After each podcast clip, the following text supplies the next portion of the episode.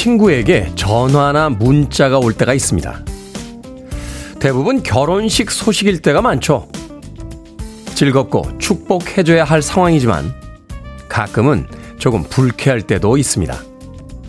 오랫동안 연락이 없다가 자신이 필요한 순간에만 찾는 듯한 기분이 들기 때문이죠.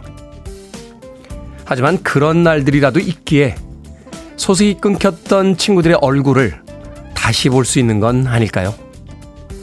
올 봄엔 더 많은 결혼식 소식이 있으면 좋겠습니다.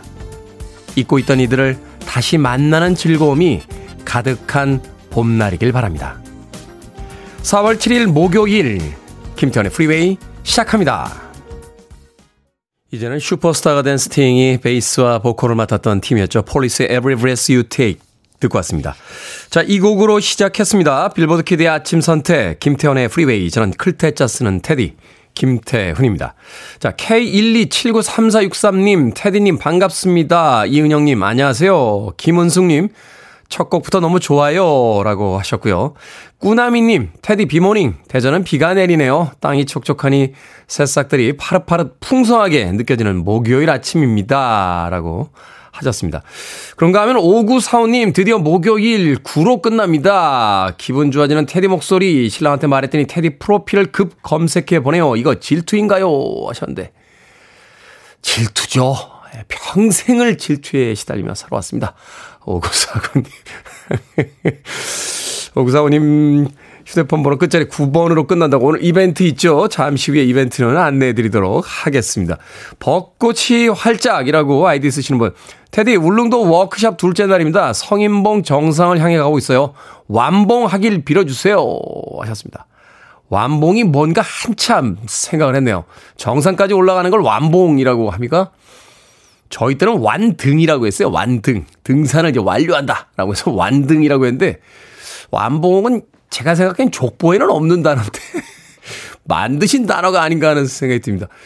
이런 단어를 처음 봤는데도 이해할 때마다 아 우리 세종대왕 아, 님께서 얼마나 대단한 문자를 만들었는지 예, 우리가 서로 배운 적 없어도 뉘앙스로 알 수 있는 정말 놀라운 글자를 만드신 세종대왕님에게 다시 한번 감사의 말씀을 드리게 됩니다. 벚꽃이 활짝님 완봉하신 뒤에 김태훈의 프리웨이 청취율 조사 1등 하기를 정상에서 빌어봅니다. 라고 하셨는데 이번 청취율 조사에서 어, 꼭 그런 성적이 나오길 저도 같이 빌어보도록 하겠습니다.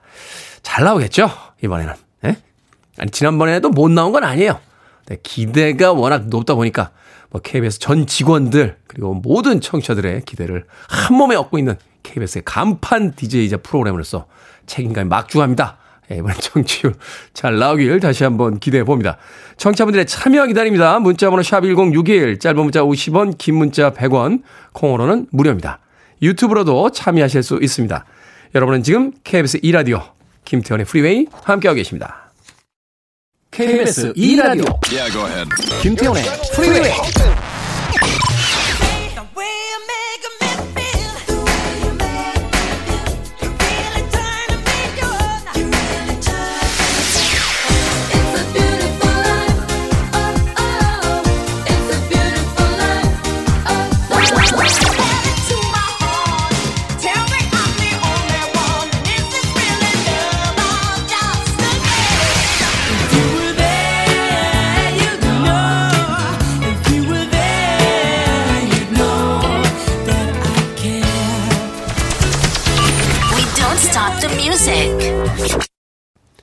윌슨 필립스의 Release Me 듣고 왔습니다. 목소리가 참 상큼하죠. 윌슨 필립스, Release Me. 이 release란 단어, 발매하다, 뭐 이런 단어로 참 많이 사용을 했었죠. 예전에 음반 회사 다닐 때, 예, 마케팅 플랜 짤 때 엄청나게 썼던 영어 단어여서 음악이 나가는 동안 한동안 어, 멍 때리면서, 어, 곡명을 쳐다보고 있었습니다. 윌슨 필립스의 Release Me 듣고 왔습니다. 자, 0619님, 9번, 9번. 저도 엄청 기다렸습니다. 처음으로 문자 보냅니다. 문자 읽히면 그 짜릿함에 중독되어 계속 문자 보내게 될까봐 참았는데, 저도 이벤트라는데 선택되어지고 싶네요. 라고 하셨습니다. 자, 여러분들의 뜨거운 반응이 오늘로써 이제 나흘째로 접어들고 있습니다. 오부제 이벤트. 청취율 조사 기간을 맞아서 이번 주에 이벤트 하고 있죠. 핸드폰 끝번호가 오늘은 4 혹은 9인분들 문자 보내주시면 모두 50분 추첨해서 커피 쿠폰 보내드립니다.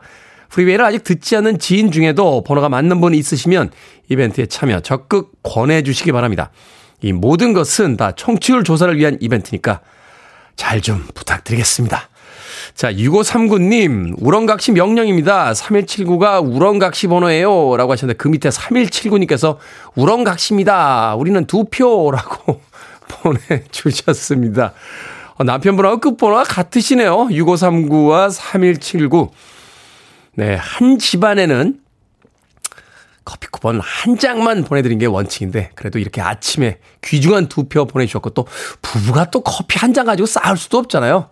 DJ 직권으로, 네, 6539님과 3179 두 분, 네, 50분에 두 분으로 저희가 뽑아드리도록 하겠습니다. K123486295님, 어제 저녁에 남편에게 족발 먹자 했더니 저녁을 먹고 들어왔어요. 싸우고는 지금까지 말 안 하고 있습니다. 너무 얄미워요. 라고 하셨습니다. 아니, 저녁에 족발 먹자고 했으면 집에 와서 족발을 아니면 미리 전화를 좀 하시거나, 에? 뭡니까 도대체, 에? K123486295님의 남편분, 듣고 계시는 우리 종족 여러분, 이러지는 맙시다, 우리가. 예. 그래도 저녁을 먹고 들어간다라는 약, 어, 전화를 적어도 4시 정도는 해 주셔야 집에서 저녁 준비를 안 하죠. 어? 부탁 좀 드리겠습니다. 예, 21세기입니다. 자, 0759님, 안녕하세요. 테디 아침마다 출근할 때 잘 듣고 있습니다. 남친이랑 헤어져서 그런지 출근길 보이는 예쁜 벚꽃이 제 마음을 더 시리게 만드네요. 하셨습니다. 남친하고 헤어졌는데 한겨울이었으면 어쩔 뻔했습니까? 0759님 예쁜 벚꽃 보시면서 남친과의 이별 잊으시고 봄날을 즐기시길 바라겠습니다. 음악 듣습니다. 큐는 큐툴이라고 아이디 쓰셨네요. 신청곡이죠. The Cure, Just Like Heaven.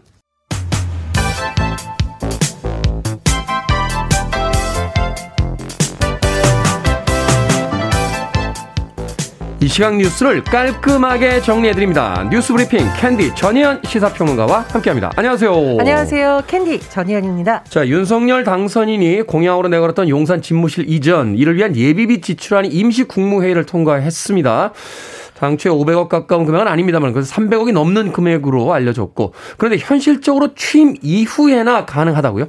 예, 정부가 임시 국무회의를 열었고요. 대통령 집무실 이전을 위한 360억 원 규모의 예비비 지출안을 처리를 했습니다. 어, 윤석열 당선인 측이 어, 제안한 안은 496억 원이니까 네. 130억 원이 적은데 쉽게 말하면 그러니까 못하냐 그건 아닙니다. 이제 단계적으로 예비비 지출에 대한 여러 가지 절차가 진행될 가능성이 있고요. 일단 이번에 담긴 안 중에서 가장 눈에 띄는 비부는 국방비 이전비 118억 원이 담겼다는 거죠. 네. 왜 이제 이 국방부 이전을 둘러싸고 안보에 대한 우려가 제기됐기 때문에 될까 했는데 일단 담겼고요. 또 안보 시설 구축 비용 116억 원 등이 담겼습니다. 그리고 이제 국방부가 한꺼번에 다 이동을 하는 건 아니고요.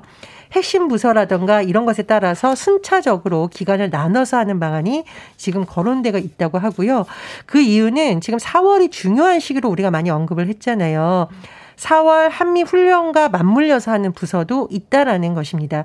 그런데 당초에는 5월 10일에 딱 맞춰서 집무실을 이전하는 계획을 내세웠지만 지금 물리적인 시간에 봤을 때 그 시간에 딱 맞추기는 어렵다라는 분석이 나오고 있고요. 그렇죠. 또 배현진 당선인 대변인도 5월 10일에 맞춰서 집무실 전체가 이전하기는 불가능할 것이라고 또 밝혔습니다. 어, 그리고 지금 국가위기관리센터가 설치와 문제 관련해서 여러 가지 그동안 쟁점이었는데 인쇄 측은 어떻게 밝혔냐면요. 소방, 경찰, 재난 시스템을 연결하는 서버를 새로 설치하는 게 아니라 라인만 설치하면 된다. 공백은 없을 것이라고 강조하기도 했습니다. 그렇군요. 어찌됐건 이제 국가의 안보에 관련된 주요 시설들이니까 이전에 문제가 없었으면 하는 바람 가져봅니다. 자, 대통령 취임식과 관련해서 방탄소년단의 이름이 화제가 되고 있습니다. 취임식에 BTS 축하 공연을 검토 중이다 하는 언론 보도가 있었는데 이 아미들이 반발하면서 반대 의견이 게시판에 엄청나게 많이 올라가고 있다고요? 예, 박주선 대통령 취임 준비 위원장이 최근 KBS 라디오에 출연해서 인터뷰를 했었는데요. 어, 취임식에 BTS가 공연을 준비 중이냐라고 질문했더니 그거 지금 논의를 하고 있다 이렇게 답변을 한 겁니다. 이 소식이 알려지면서 방탄소년단 팬들 사이에서 거친 표현으로 난리가 났다 이거죠. 반대 네. 의견이 많았었고 대통령직 인수위원회에 방탄소년단을 취임식에 부르지 말라라는 항의성 글이 천 건이 넘게 올라왔다라고 합니다. 그 이유는 일단 방탄소년단의 소속사 하이브에서 어, 금시초문, 정식으로 초청받거나 이런 적이 없다라는 입장을 낸 건데 팬들이 반발하는 이유를 좀 요약을 해보면 방탄소년단 축하용 화환이 아니다. 해외 활동에 전념할 수 있게 해달라. 그리고 정치적 홍보 수단으로 혹시 이용하려는 건 아니냐라는 우려가 제기됐었다고 합니다. 워낙 이 부분에 대해서 뉴스에 많이 나오고 이제 팬들의 반발 여론이 확산될 조짐이 보였는데요. 결국 인수위에서 어제 공식 입장을 냈습니다. 그래서 방탄소년단 소속사에 어떠한 제안을 하거나 취임 관련해 연락한 적도 없고 취임 준비 쪽의 발언, 제가 이제 말씀드린 언론에 나온 인터뷰 내용이겠죠. 인수의 공식 입장이 아니다라고 밝히기도 했습니다. 네, 말하자면 이제 회의석상에서 잠깐 의견으로 나왔던 것들인데 이게 보도를 타게 되면서 지금 좀 소란스러워진 거죠. 근데 이제 방탄소년단의 팬들이 아미잖아요. 음, 네. 아미 입장에서 과연 이것을 어떻게 받아들였는지도 한번 생각을 해봤으면 참 좋았겠다 이런 아쉬움이 듭니다. 그렇군요. 자, 이른바 채널 A 사건 연루 의혹을 받았던 한동훈 사법연수원 부원장 결국 무혐의 처분을 받았습니다. 예, 이른바 검언 유착 의혹까지 제기됐던 채널 A 사건과 관련해 한동훈 검사장이 계속 수사를 받고 이와 관련해서 최근 우리도 소식을 전해드린 적이 있습니다. 그런데 서울중앙지검에서 고발 접수 2년 만에 한 검사장에 대한 무혐의 처분을 내렸습니다. 어, 한 검사장이 이동대 전 채널A 기자와 공모했다가 인정할 증거가 없다라는 건데요. 이 좀 쟁점이 됐던 부분이 있습니다. 한동훈 검사장의 이 전화를 휴대전화를 확보를 했지만 비밀번호를 풀지 못했다라는 지적이 있었잖아요. 아이폰을 뭐 22개월 동안 못 열었다 그런 아, 그렇습니다. 22개월 동안 도대체 뭐 했냐라는 비판이 제기돼 있는데 검찰 측의 설명을 요약을 해보면 일단 한 검사장이 비밀번호를 알려주지 않아서 풀려고 했는데 뭐 기술력으로는 어렵다라는 결론. 그러다 보니 시간이 계속 가서 실효성이 없다라는 결론을 내렸다고 지금 언론에서 보도가 나왔습니다. 이게 뭐 미국 FBI도 못 푼다는 거 아니에요? 글쎄요. 아, 그리고 검찰이 2020년 채널 A 사건을 처음 보도했다가 명예훼손, 업무방해 혐의로 고발된 MBC 관계자들에 대해서도 무혐의 또는 각하 처분했습니다. 어쨌든 이제 본인에 대한 여러 가지 처분에 대해서 한동훈 검사장이 입장문을 냈는데 지극히 상식적인 결정이 지극히 어, 늦게 나왔다 이렇게 밝히기도 했습니다. 그런데 이 의혹을 처음 언론에 제보했던 인물을 제보자 X라고 알려져 있고 네. 지모 씨로 알려져 있는데 이 지모 씨는 명예훼손 혐의로 재판을 넘겨졌다고 합니다. 신라젠 수사와 관련해 윤우진 전 용산 세무서장이 이철 전 대표에게 100억 원을 요구했다는 등의 허위 사실을 기자들에게 전한 혐의가 적용됐다고 합니다. 근데 제가 이제 언론 보도를 보니까 언론의 방점이 좀 다릅니다. 검찰이 현재 정권 눈치 보느라고 처분을 미뤘다라는 비판이 있는가 반면에 네. 반대로 이 한동훈 검사장이 윤석열 당선인의 측근이니까 무혐의 처분을 해줬다라는 것 아니냐 또 이런 비판도 제기되고 있습니다. 그렇죠. 뭐 모든 것들이 정치적으로 해석이 될 수 있는 그런 시즌이니까요. 서울에 거주하는 2030 세대 이들의 삶을 분석한 자료가 발표됐다고 하는데 어떤 내용들입니까? 예, 서울시가 지난해 9월에서 11월까지 서울 시 내 2만 가구 시민 5천 명, 외국인 2,500명을 대상으로 조사를 했는데 이 10세에서 39세 시민 46%가 스트레스를 느낀다고 합니다. 네. 참 슬펐는데 주 요인이 뭐냐? 직장이나 학교에서의 대인 관계 때문이다가 23%로 가장 많았고요. 대인 관계요. 재정 상태도 22%가 넘었다고 하고요. 음. 평균 수명 시간은 6시간 49분인데 고용 형태가 불안할수록 수면 시간이 짧고 또 그렇다 보니 수면 시간 짧은 분이 스트레스도 높게 나타나고 합니다. 전 이 수치가 참 마음이 아팠는데요. 5년 전에 비해 행복도를 조사해 봤습니다. 건강 상태, 뭐 친구 상태, 재정 상태 등을 행복 지수에 넣었더니 모든 부분에서 낮게 나왔다고 하네요. 음. 아, 서울에 사는 2030 세대가 좀 행복할 수 있도록 좋은 정책도 나와야겠고요. 잠도 좀 푹 잘 수 있도록 스트레스 줄여주도록 정치권의 노력이 필요하지 않을까 그런 생각이 들었습니다. 잠이 제일 중요하더라고요. 푹 자는 것만으로도. 자, 오늘의 시사 엉뚱 퀴즈 어떤 문제입니까? 예, 서울에 거주하는 2030 세대 소식 전해드렸습니다. 저는 2030 세대에 포함되지 않는다고 작가님이 딱 정확하게 맞으셨습니다. 자, 그렇지만 서울 1988, 아, 기억이 납니다. 시사 엉뚱 퀴즈 나가겠습니다. 1988년에 열린 서울 올림픽 여전히 회자될 정도로 성공적인 스포츠 축제였고요. 특히 개회식에서 소년이 이것을 굴리는 퍼포먼스 지금도 생생합니다. 고 이어영 선생님이 기획하신 퍼포먼스인데 소년이 이것을 굴립니다. 이것은 무엇일까요? 1번 열쇠, 2번 굴렁쇠, 3번 마당쇠, 4번 나 좀 보세. 정답 아시는 분들은 지금 보내주시면 됩니다. 재미있는 오답 포함해서 총 10분께 아메리카노 쿠폰 보내드립니다. 지금 2030 세대가 있다면 한때 88 꿈나무로 불렸던 우리들도 있죠. 88 서울올림픽 개회식에서 소년이 이것을 굴리는 퍼포먼스는 여전히 회자되고 있습니다. 소년이 굴렸던 이것은 무엇일까요? 1번 열쇠, 2번 굴렁쇠, 3번 마당쇠, 4번 나 좀 보세. 문자번호 샵 1061, 짧은 문자 50원, 긴 문자 100원. 콩으로는 무료입니다. 뉴스 브리핑 전희연 시사평론가와 함께했습니다. 고맙습니다. 감사합니다.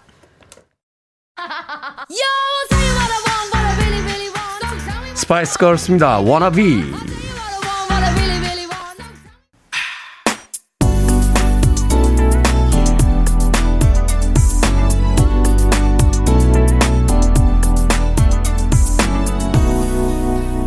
김태훈의 Freeway. Wham의 경쾌한 음성 노래 듣고 왔습니다. If You Were There. 노래 나가면서 잠시 상념에 좀 빠져 있었네요. 조지 마이클이 세상을 떠난 지 벌써 몇 년이 됐죠. 앤드루 리즐리와 함께 80년대 등장해서 남성 듀오의 붐을 일으켰던 Wham의 If You Were There 들었습니다. 자, 오늘의 시사 엉뚱 퀴즈. 88 서울올림픽 개회식에서 소년이 굴린 이것은 무엇일까요? 정답은 2번 굴렁쇠 되겠습니다. 굴렁쇠. 강선영님, 노세, 노세, 젊어서 노세. 대학 다닐 때 참 막걸리 먹으면서 이 노래 많이 불렀는데, play, play, young man play, old man play, no play. 이라고 하면서. 0632님, 나도 좀 봐주세. 이재원님, 나도 좀 당첨돼 보세. 2582님, 빨리빨리 가세. 9458님, 태정태세 문단세. 아우, 옛날 사람, 옛날 사람. 예전에 고등학교 때 조선시대 그 임금들의 순서를 못 외워가지고 맨날 이렇게 줄여서 외웠었죠. 태정, 태세, 문단세. 이렇게. 여기까지밖에 모르겠어요. 저도. 그다음부터는 기억이 안 납니다. 8216님, 석 달째 용돈, 용돈 인상 안 해주는 우리 와이프는 구두쇠! 라고 소심한 복수의 문자까지 보내주셨습니다. 방금 소개해드린 분들 포함해서 모두 10분에게 아메리카노 쿠폰 보내드립니다. 당첨자 명단은요, 방송이 끝난 후에 김태훈의 프리웨이 홈페이지에서 확인할 수 있습니다. 콩으로 당첨되신 분들 이름과 아이디 문자 보내주시면 모바일 쿠폰 보내드리겠습니다. 문자 번호는 샵1061, 짧은 문자는 50원, 긴 문자는 100원입니다. 그리고 청취율 조사 기간 맞아서 오브제 이벤트 진행 중입니다. 본인의 핸드폰 번호가 오늘 4 혹은 9로 끝나는 분들 문자 보내주시면 모두 50분 추첨해서 커피 쿠폰 보내드리겠습니다. 가족, 친지, 선배, 후배, 동료, 이웃 주민 중에 4나 9로 번호가 끝나는 분들에게 알려주시길 바랍니다. 자, 4나 9로 끝나는 것을 확인하기 때문에 문자로만 받고 있습니다. 역시 샵 1061이고요. 짧은 문자는 50원, 긴 문자는 100원입니다. 자, 7656님께서 신청하신 곡이에요. 루이스 타커의 Midnight Blue.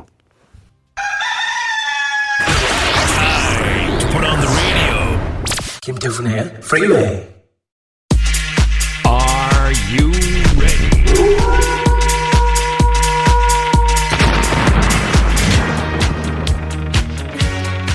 4138님, 시원시원하게 고민 해결해주시는 테디에게 반했습니다. 오늘도 매력 풀풀 날리면서 결정은 해드릴게. 신세계 상담소.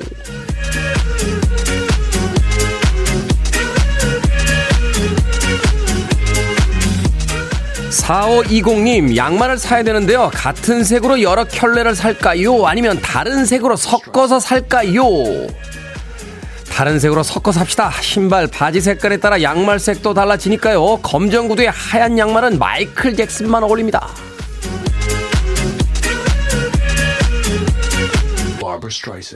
박희수님, 하나밖에 없는 아들이 말을 더럽게 안 듣는데요. 며칠 왜 이렇게 고분고분한가 했더니 차를 빌려달라는 거 있죠? 빌려줄까요? 아니면 말까요? 빌려줍시다. 고분고분하면 상이 있다는 걸 알려줘야죠.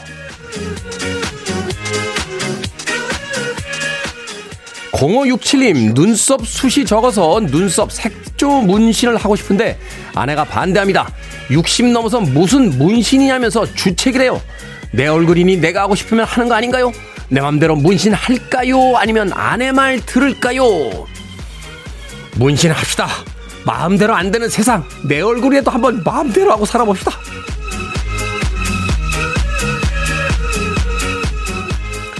최오키님, 아침으로 돼지갈비를 먹을까요? 아니면 삼겹살을 먹을까요?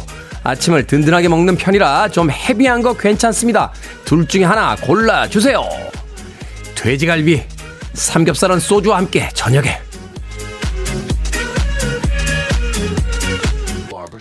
방금 네 분에게 선물도 보내드립니다. 결정하고 싶은 고민 방송 중에 계속 보내주세요. 문자번호 샵 1061, 짧은 문자 50원, 긴 문자 100원, 콩으로는 무료입니다.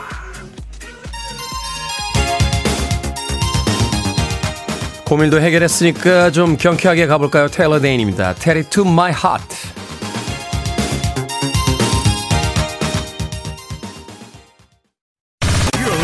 One of the best radio stations around. You're listening to 김태훈의 Freeway.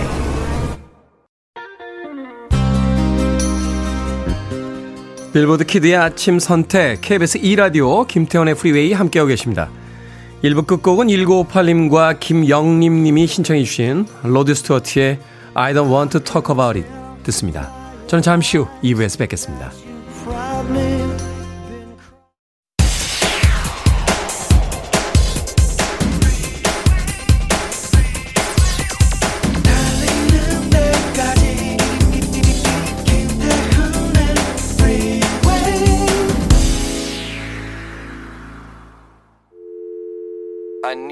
Arms around me. I need to feel your touch.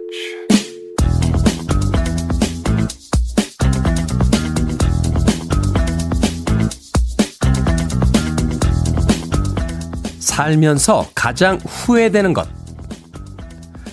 나를 별로 안 좋아하는 사람에게 잘 보이려고 노력했던 것. 상대방에게 준 만큼 돌려받을 수 있다고 착각한 것.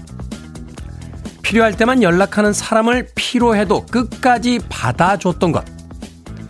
누군가가 내 기분을 망칠 때 내가 예민한 건가? 하며 스스로를 의심했던 것. 다른 사람 눈치 보고 남 먼저 신경 쓰느라 내 자신은 챙기지 못했던 것. 단 한 번이라도 나는 쓸모없는 사람이야. 라고 생각했던 것.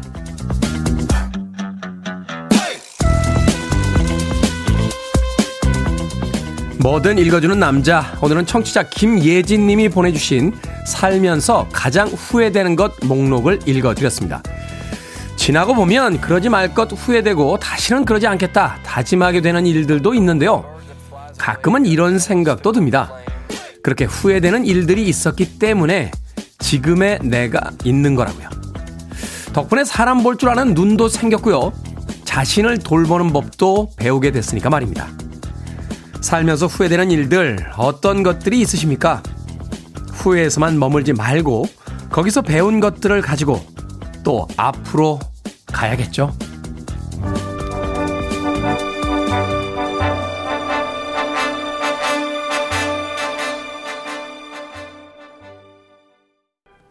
노래하는 작은 새라는 별명을 가지고 있었죠. 프랑스의 국민 가수로 불리는 에디트 피아프의 아니요, 난 전혀 후회하지 않아요. Non, je ne regrette rien 듣고 왔습니다. 멋진 곡입니다. 자, 이 곡으로 시작했습니다. 김태훈의 프리웨이 2부 시작했습니다. 앞서 일상의 재발견, 우리 하루를 꼼꼼하게 들여다보는 시간이었죠. 뭐든 읽어주는 남자. 오늘은 청취자 김예진 님이 보내주신 살면서 가장 후회되는 것 읽어드렸습니다. 김민경님, 하, 정말 공감됩니다. 라고 하셨고요. 콩깍지님, 나도 몇 가지 해당되네요. 하고도 후회 안 해도 후회되는 것들이 많아요. 송윤숙님, 그냥 주는 걸로 생각하는 게 더 중요하고 자신을 사랑하며 인색하지 않기로 해요. 하셨습니다. 그렇죠. 상대방에게 준 만큼 돌려받을 수 있다. 사실 이것도 좀 치사하지 않습니까? 내가 이만큼 줬으니까 너도 이만큼 다오. 라고 하는 거. 혼자 잘해주고 상처받지 마라. 라고 하는 한 정신과 아, 상담의의 그 저서의 제목도 어, 갑자기 떠오르게 되는군요. 제일 후회되는 건 이런 거죠. 나를 별로 안 좋아하는 사람에게 잘 보이려고 노력했던 거. 막상 나를 좋아하고 내 주변에 가장 중요한 사람들이 있을 때는 함부로 대하고 옷도 아무거나 입고 나가고 라고 해놓곤 나를 잘 모르고 나를 별로 관심 있어 하지도 않는 사람들이 모인 자리에 갈 땐 정성껏 꾸미고 교양 있는 척하고 했던 그 모든 노력들이 조금은 안쓰럽게 느껴질 때가 있습니다. 내 주변에 있는 나를 좋아하는 사람들과 행복하게 사는 거. 그래서 가끔 맛있는 저녁 한 끼를 같이 먹는 거, 그 행위 자체가 단지 밥을 먹는 게 아니고요. 내가 좋아하는 사람들과 가장 행복한 시간을 보내는 인생에서 가장 멋진 어, 이벤트가 아닌가 하는 생각 해보게 됩니다. 자, 뭐든 읽어주는 남자, 여러분 주변에 의미 있는 문구라면 뭐든지 읽어드리겠습니다. 김태현의 프리웨이 검색하고 들어오셔서 홈페이지 게시판 사용하시면 됩니다. 말머리 뭐든 달아서 문자로도 참여가 가능하고요. 문자 번호는 샵 1061, 짧은 문자는 50원, 긴 문자는 100원, 콩으로는 무료입니다. 채택되신 청취자 김예진님에게 촉촉한 카스테라와 아메리카노 두 잔 모바일 쿠폰 보내드립니다. I want it, I need it, I'm desperate for it. Do it. 김태훈의 Freeway. 경쾌한 음악 두 곡 이어서 들려드렸습니다. 더 캥갱의 모터타운 그리고 5700님과 3447님, 3787님께서 신청해 주신 마이클 잭슨의 The Way You Make Me Feel까지 두 곡의 음악 이어서 들려드렸습니다.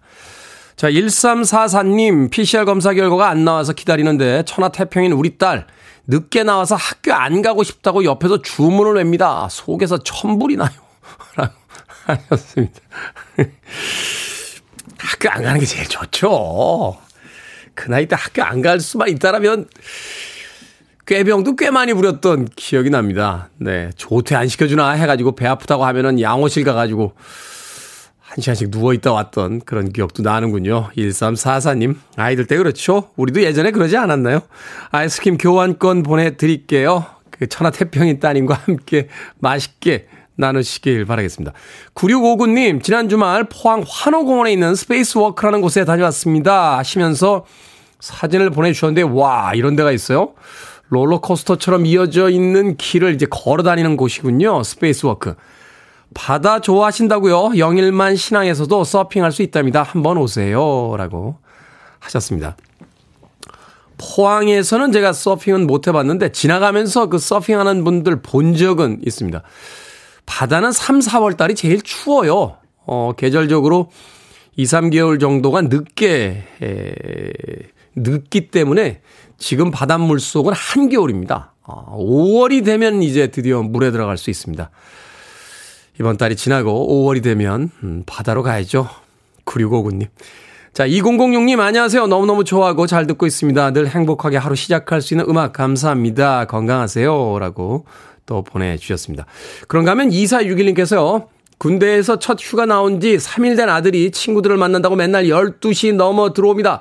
얼굴 제대로 못 보는데 혼낼까요? 그냥 냅둘까요? 하셨는데 내버려 두세요. 예. 네. 휴가 나온 아들 중심으로 사고하셔야지 기다렸던 엄마 중심으로 사고하시면 안 되죠. 아니 휴가 나온 사람이 자기가 보고 싶은 사람을 보는 거지 기다린 사람들 중심으로 만나줄 수는 없잖아요.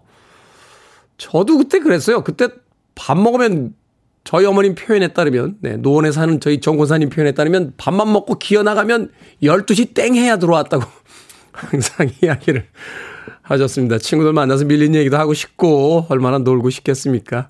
좀 봐주십시오. 2461님. 치킨 한 마리 보내드릴게요. 그 혈기왕성한 척추가 나온 대한민국의 자랑스러운 군인에게 치킨 한 마리 꼭 전달해 주시길 바라겠습니다. 권영민님. 오랜만에 연락 오는 친구 혹시 다단계 전화 받기 무섭습니다. 결혼식은 그나마 다행인데 제 나이에 결혼하는 친구는 없어요. 라고 하셨는데 정말요? 요새 결혼 나이 중요하지 않습니다. 아, 20대, 30대도 합니다만 40대, 50대, 60대, 70대 분들도 제가 결혼하는 거 많이 봤습니다. 권영민님, 결혼한 친구 없다니요. 몰래 몰래 하는 사람들 다 있습니다. 세상에 대한 편견 없이 살아가야 되지 않겠습니까? 자, 오늘, 오늘, 나흘째 이벤트 진행 중이죠. 내일까지 이벤트 계속됩니다. 이번 주에 청취율 조사 기간 맞아서 오브제 이벤트 진행하고 있습니다. 핸드폰 번호 끝자리, 오늘은 4 혹은 9인분들 보내주시면, 문자 보내주시면 모두 50분 추첨해서 커피 쿠폰 보내드립니다. 편하게 써주시면 돼요. 할 말이 진짜 없다 하는 분들은 어제도 말씀드렸습니다만 점만 찍어 보내셔도 됩니다. 아름다운 이벤트죠. 지인들에게 적극 추천 부탁드리겠습니다.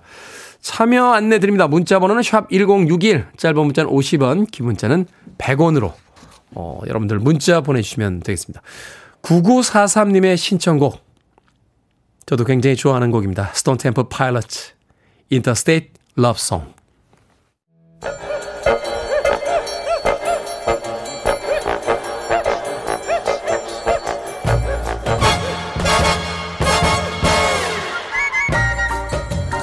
온라인 세상 속 촌철살인 해악과 위트가 돋보이는 댓글들을 골라봤습니다. 댓글로 본 세상.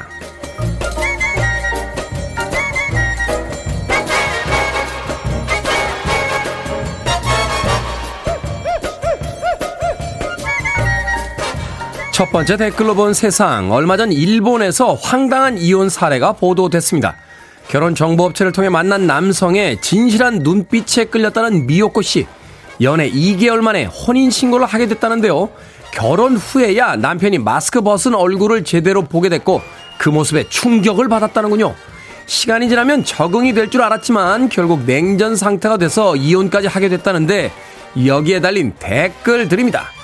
민트 초코 네가 최고야 님. 아니 속인 사람은 없는데 속은 사람만 있네요.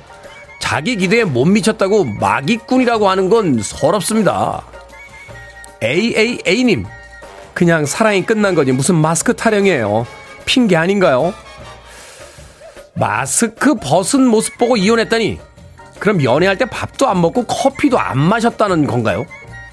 이 정도면 메이크업 지운 모습 보고 이혼하자는 것도 인정해 줘야 되는 거 아닙니까? 세상이 점점 이상해집니다.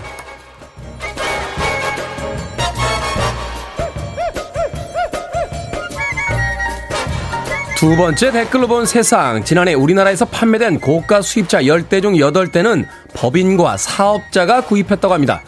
회사 돈으로 구입한 슈퍼카를 개인 용도로 쓰면서 세금 혜택까지 받는 불법 사례도 늘고 있다는 거죠. 그래서 일부에서는 법인차 번호판에 전용 색깔을 입혀야 한다 하는 주장, 지지를 보내고 있다고 합니다. 여기에 달린 댓글 드립니다. KW님, 법인 차량은요, 차 문과 트렁크에 법인명을 새기게 하는 건 어떨까요? 설마 슈퍼카에 회사명을 새기고 다니겠습니까? KU님, 의전용 차량이 필요하다는 건 인정합니다. 그런데 스포츠카를 법인용으로 사는 건 왜 그런 건가요? 스포츠카 타고 가는 거래처가 어디인지 굉장히 궁금하네요. 그랬군요. 거리에 넘치는 슈퍼카들이 다 법인차들이었어요. 저는 이해합니다. 급한 회사 일 처리하려고 그렇게 올림픽 도로에서 쌩쌩 달리신 거.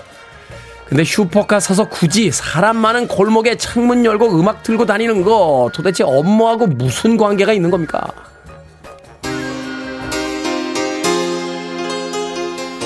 에이스 오브 베이스입니다. Beautiful Life.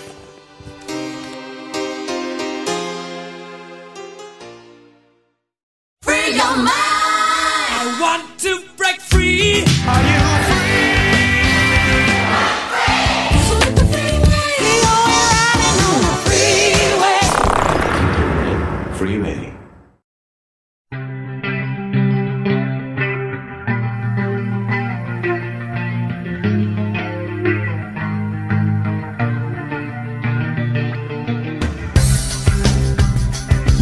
21세기의 키워드로 우리의 역사를 살펴보는 시간입니다. 역사 대자뷰. 오늘도 공간 역사 연구소 박광일 소장님과 함께합니다. 안녕하세요. 안녕하세요.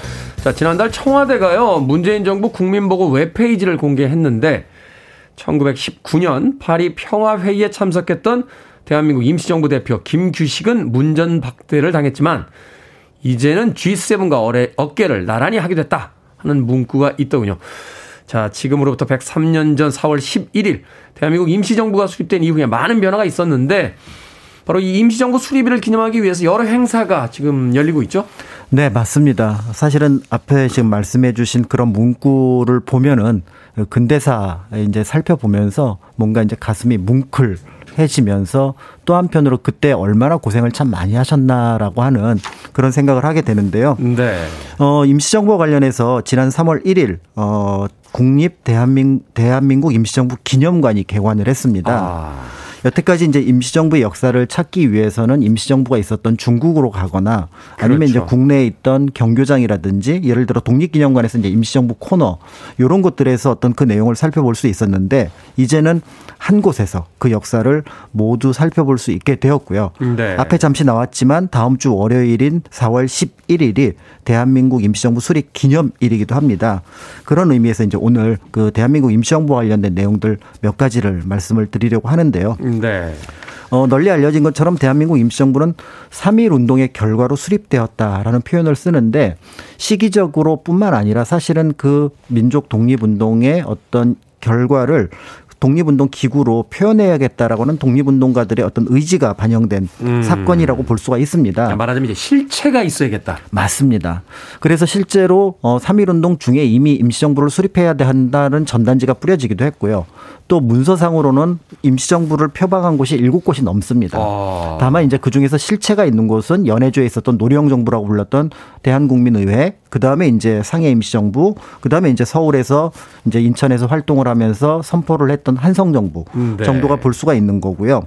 그런 면에서 볼 때 사실은 이들 이제 세계 정부에 대해서 뭔가 이제 통합에 대한 논의가 이루어지게 됩니다. 임시정부가 세 개나 되면 곤란하니까. 음. 그래서 결국은 어, 국내에 있는 한성 정부가 각 지역의 대표들이 모였다는 점에서 그 정통성을 갖고 있으니 실제로 실력은 없지만 왜냐하면 한성 정부가 수립되자마자 바로 일제의 어떤 그 뭔가 그 체포가 이루어지게 됩니다. 음, 네. 그래서 그 한성 정부를 정통성은 인정받고 대신 어, 두 개의 실력자들이라고 할 수 있는 상해 임시정부와 그다음에 노령 정부가 각각 해산해서 그것을 상해 다시 만드는 방식으로. 아. 그래서 이제 9월달에 우리가 알고 있는 통합 임시정부가 만들어지게 되는데요. 음, 네. 그러다 보니까 아무래도 어, 상해 쪽에 있었던 임시정부의 여러 요소들 그다음에 여러 어떤 인재들이 참여한다는 점에서 1919년 4월 11일 에 어, 상해 임시정부가 수립하는 과정들의 모습을 살펴보면은 여러 면에서 그 시대의 역사를 살펴볼 수 있을 것 같습니다. 그렇군요. 지금 이제 신천지에 위치해 있죠. 상해 맞습니다. 임시정부. 네. 네.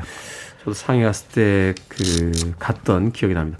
이 상해 임시정부 어떤 사람들이 어떤 목표를 가지고 수립을 했습니까? 어, 앞에서 잠깐 말씀드렸던 것처럼 이제 3.1운동 이후에 뭔가 새로운 어떤 그 독립운동을 지휘할 기구가 필요하다라는 생각으로 이제 상해 프랑스 조계잔에 사람들이 모이기 시작합니다. 음, 네. 그래서 이제 일본에서는 이제 신익희 윤현진 선생이 그다음에 만주 러시아에서는 뭐 조성한 이시영, 이동영, 조소환, 김동삼 선생 그다음에 위주에서는 안창호 선생 또 국내에서는 민족대표 33인의 권한을 위임받은 현순 선생 이런 분들이 이제 모이게 되는데요. 이때 이제 사무소 하나를 짓습니다. 그 사무소 이름이 독립 임시 사무소입니다. 독립 임시 사무소. 네. 그래서 이제 여기서 어떻게 해야 우리가 임시, 어, 독립 운동을 지휘할 기관을 만드느냐라고 얘기를 했는데 소수파가 이제 여운형 선생을 중심으로 해서 정당을 만들어야 된다. 음. 라는 주장이 있었고요. 그 다음에 이제 다수파가 정부 수립을 주장을 하게 됩니다. 아, 정당과 정부 수립 쪽으로 이제 나눠지는군요. 그렇습니다. 그래서 이제 당으로서 나라를 그 통치하는 방식이 있었고 그 다음에 정부로서 나라를 대표하는 방식이 있었는데 이때 이제 정부 쪽이 조금 더 많은 사람들이 모이게 되면서 임시정부 수립으로 이루어지게 되고요. 이때부터 이제 대략 3월 말에 대략의 어떤 윤곽들이 잡히게 되면서 그때부터 구체적인 임시정부의 여러 구성 체계를 갖추게 됩니다. 그래서 널리 알려져 있는 것처럼 뭐 삼권 분립, 그래서 임시의정원, 국무원, 그 다음에 법원으로 이루어진 어떤 그런 체계를 갖춘다거나 그다음에 네. 국내와 연결할 수 있는 연통제랑 교통국 이런 것들을 만든다거나 하는 이런 내용들이 만들어지게 되는데 뜻밖의 암초가 있었던 게 바로 국호 문제였습니다. 국호. 네, 나라 이름. 왜냐하면 임시정부인데 무슨 임시정부라고 불러야 되느냐? 그렇죠. 그게 막판에 갑자기 이게 특별한 어떤 방침이 없었던 거죠. 아 여기서 이견들이 이제 생기기 시작하는군요. 그렇습니다. 왜냐하면 오. 조선도 있고, 그렇죠. 그다음에 고려도 있고, 어. 그다음에 대한도 있으니까 이게 어느 게 더 낫다 부족하다라고 얘기할 수가 없는 상황이 된 겁니다. 그렇죠. 이거를 뭐 국민 투표를 지금 할 수 있는 상황도 아니고 그렇습니다. 이게 뭐 나름의 어떤 다 의미가 있기 때문에 맞습니다. 아. 그래서 여기서 약간 어 자꾸 멈추게 되는데 이때 이제 신서구 선생님 나중에 이제 언론가로서 활동하시는 분인데 이분이 이런 얘기를 합니다. 우리가 빼앗긴 게 대안이니까 찾을 나라도 대안으로 합시다. 명쾌하네요, 논리가. 네. 그래서 1910년 8월 29일 이제 우리가 그때까지 있었던 대한 제국을 다시 찾는다는 의미로 대안으로 하는데 다만 그 뒤에 붙는 두 글자 이름이 바뀌게 됩니다. 제국에서 민국으로 바뀌게 되면서 이렇게 우리 역사 속에 처음으로 대한민국이라는 용어가 구체적으로 대외적으로 드러나게 된 것이 바로 이때 4월 11일 1일 사건입니다. 자, 이런 거면 우리 민족들이 평화를 얼마나 사랑하며 또한 소박한 민족이라는 걸 알게 되는 게 세계를 향해서 제국이다 이런 어떤 선포보다는 국민들을 위한 나라다. 민족을 말하자면 이제 백성들을 위한 나라다. 이렇게 해서 이제 민국이라고 이제 이름을 짓게 되는 거잖아요. 맞습니다. 그래서 이 민국이 사실은 굉장히 해석하기가 어려운 낱말입니다. 음. 왜냐하면 그 민국이 한자로 되어 있기 때문에 백성을 위한 나라인지, 백성의 나라인지, 아니면 음. 국민의 나라인지가 모두 각각 그 민국으로 표현을 하고요. 실제로 영조 임금이 굉장히 민국이라는 표현을 많이 썼습니다. 아. 그렇다면 이 대한민국이 뭔지를 좀 살펴볼 필요가 있는데 네. 그 내용이 4월 11일 대한민국 성립되었다라는 걸 선포하는 것을 발표하는데 같이 발표한 것이 대한민국 임시헌장이라고 있습니다. 임시헌장. 그러니까 일종의 헌법의 기초가 되는 내용인데요. 여기에 1조, 그러니까 모든 내용이 다 중요한데 1조에 굉장히 중요한 내용이 들어갑니다. 바로 대한민국은 민주 공화제로 함. 아, 민주공화제. 네. 그래서 중요하죠. 이 내용이 1조가 돼서 짐작하시겠지만 사실은 이 내용이 광복 이후 정부 수립 이후에도 우리 헌법에 항상 맨 앞에 들어가는 게 1조 1항이 대한민국은 민주공화국이다. 모든 권력은 국민으로부터 나온다. 이 내용의 전통이 여기에서부터 시작이 된 겁니다. 다른 그렇군요. 나라 헌법에는 1조 1항이 각각의 역사적 전통 때문에 다른 내용들이 들어가거든요. 근데 아직도 우리나라가 공화국인지 모르시는 분들이 가끔 있더라고요. 네. 어, 그런데 이제 문제는 이 내용을 단순하게 우리가 그 낱말로 볼 때는 아, 우리에게 그래 맞아. 대한민국 민주공화국이잖아 라고 해서 굉장히 익숙하지만 100년 전에는 이게 굉장히 혁명적인 선언이었는데요. 특히 네. 공화와 민주를 각각 따로 살펴볼 필요가 있습니다. 대표적으로 공화라는 것들을 구체적으로 표시했던 흔적은 나중에 이제 그 동, 어, 임시정부에서 미주에 있는 동포들에게 독립자금 을 구하는 방식으로 국채를 발행을 합니다. 네. 그러니까 거기에 당연히 영어로 들어가게 되는데요. 대한민국 국호를 영어로 썼었는데 그때 드러났던 영어 국호 이름이 지금 쓰는 Republic of Korea입니다. Republic of Korea. 그래서 Republic이 공화라는 말이기 때문에 네. 실제로 공화국으로서의 한국이라는 의미가 여기에 들어가 있다라고 볼 수가 있는데요. 네. 이 사건이 놀라운 것은 어 사회주의 혁명을 겪지 않고 스스로 왕 대신 국민이 주권을 갖는다라고 선언한 나라가 세상에 그렇게 많지가 않습니다. 야, 그러네요. 이거 되게 혁명하고 피 흘리면서 이렇게 공화국을 선포하게 되는데 우리는 그냥 합의에 의해서 공화국이 된 거잖아요. 맞습니다. 그래서 어. 더 나아가서 이때 그러면은 왕실이 없어졌느냐? 물론 황제로서의 지위는 끊겼지만 이왕가가 그대로 남아 있었고요. 네. 순종이 아직 살아 있을 때입니다. 1926년에 음. 승하하기 때문에 그런 면에서 볼 때 왕실의 여러 역사적 전통이 있음에도 불구하고 공화국을 선포했다라는 거는 굉장히 놀라운 일이고요. 사실은 지금도 주변에서 보면은 많은 나라들이 왕국으로 예를 들어 뭐 말레이시아라든지 그다음에 일본이라든지 유럽의 여러 나라들이 왕국으로 되어 있거든요. 네. 그런 면에서 볼 때 이때 이렇게 선택하람으로써 국민들 에게 당신들이 어떤 위치에 있어야 되는지 되는지를 얘기했다는 점에서 이 공화정의 선포는 굉장히 중요하고 조금 더 극적으로 표현하자면 단군 일에 단한 번도 없었던 적이 없었던 왕을 이제는 우리나라에서 볼 수 없게 됐다. 라고 볼 수가 있습니다. 야, 이거 혁명적인데요, 진짜. 어, 봉건제와 왕의 국가에서 어, 합의에 의해서 공화국이 되어버린 음, 멋진 역사가 아닌가 하는 생각이 또 듭니다. 음악 한 곡 듣고 와서 계속해서 이야기 나눠보도록 하겠습니다. 3583님께서 신청해 주신 곡인데 알란 파슨스 프로젝트입니다. Prime Time. 알란 파슨스 프로젝트의 Prime Time 듣고 왔습니다. 자, 목요일의 코너죠. 박광일 소장님과 함께하는 역사 대자뷰. 오늘 대한민국의 임시정부에 대해서 알아보고 있습니다. 자, 대한민국 임시 헌장에 앞서서 민주공화제로 선언했다. 이게 굉장히 중요하다라고 하셨는데 공화제까지 설명을 들었고 민주라는 수식어 이거 어떻게 의미를 또 우리가 이해해 봐야 됩니까? 어, 보통은 이제 민주와 공화를 우리는 붙여서 얘기를 하는데 사실은 공화와 민주는 약간 다른 개념입니다. 네. 그러니까 공화는 왕이 없다 정도지만 민주는 명확하게 주권이 국민들에게 있다라는 것들을 선언한 거거든요. 네. 실제로 옆 나라 중국이 이제 신해혁명을 일으켜서 중화민국을 어, 만들었을 때만 하더라도 순원이 산민을 얘기할 때 민생 어떤 그다음 민족 민권을 얘기했지 민주를 얘기하지 않았습니다. 아. 그 얘기는 3억 2천에 이르는 중국 인민을 모두 주체로 둘 거냐라는 부분에 대해서 논의가 있었다고 보여야 될 것 같은데요. 그런데 임시정부의 독립운동가들은 이 민주를 넣는데 스스럼이 없었다는 거는 네. 바로 3.1 운동을 봤기 때문입니다. 그렇군요. 200만 명 이상이 자기 나라 찾겠다고 나간 나라에서 그 백성만큼 국민의 권리를 잘 알고 있는 나라가 없겠다. 라고 판단을 했던 거고요. 네. 그런 면에서 또 한편으로 이제 독립운동가들이 이제 이렇게 선언을 한 이후로 적어도 이제 1945년 27년 동안 이제 계속해서 이루어지는 독립운동의 목표는 이제 단기적으로는 일제를 몰아내는 거지만 장기적으로는 그 일제를 몰아낸 다음에 우리나라의 민주공화제 국가를 건설하는 것이 된다라고 음. 본다 그러면 독립운동 과정 속에서 이들이 사실은 민주주의를 학습했다라고 볼 수가 있는 거죠. 그러네요. 뭐 현대 정치에서도 그렇잖아요. 저희를 둘러싸고 있는 강국들, 일본, 뭐 중국, 러시아. 사실 정권이 거의 바뀌지 않는 나라들 한복판에서 어, 네.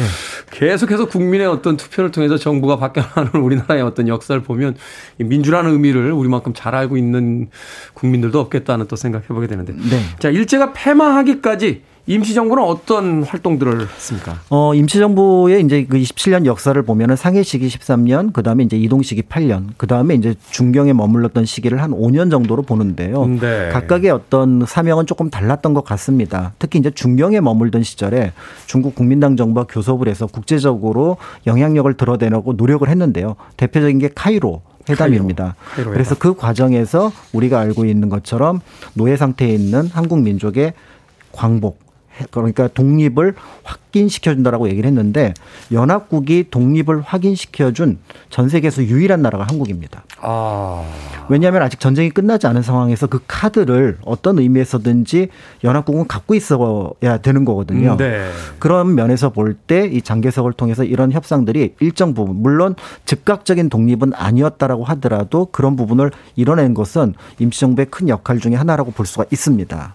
그렇군요. 말하자면 이제 전후에 이 2차 세계대전 이후에 우리 어떤 다음 스텝에 대해서 이미 어 청사진을 그리고 있었다라고도 볼 수 있겠군요. 맞습니다.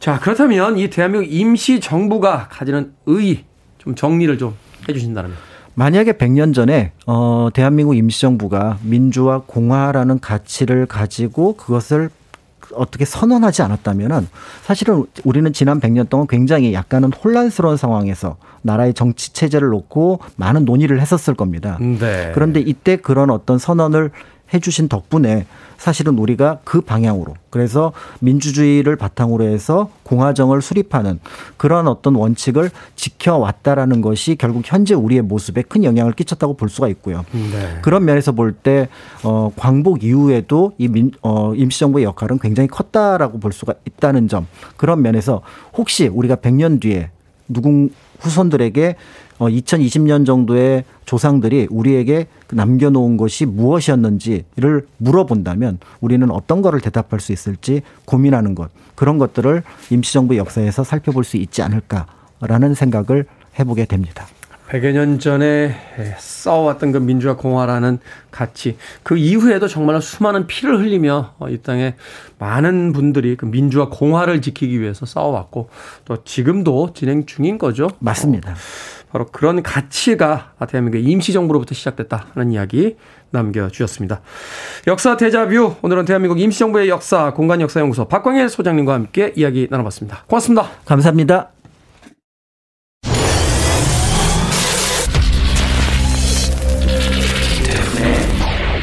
Freeway.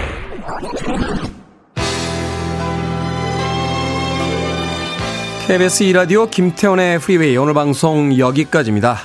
오부제 이벤트 내일은 핸드폰 번호 끝자리 5 혹은 0인 분들에게 선물 드립니다. 주변에 널리 홍보해 주세요. 오늘까지 당첨자 명단은 홈페이지에서 확인할 수 있습니다. 오늘 끝곡은 9013님과 1808님의 신청곡 뉴턴 패밀리의 Smile Again 듣습니다. 내일 아침 7시에 오겠습니다. 고맙습니다.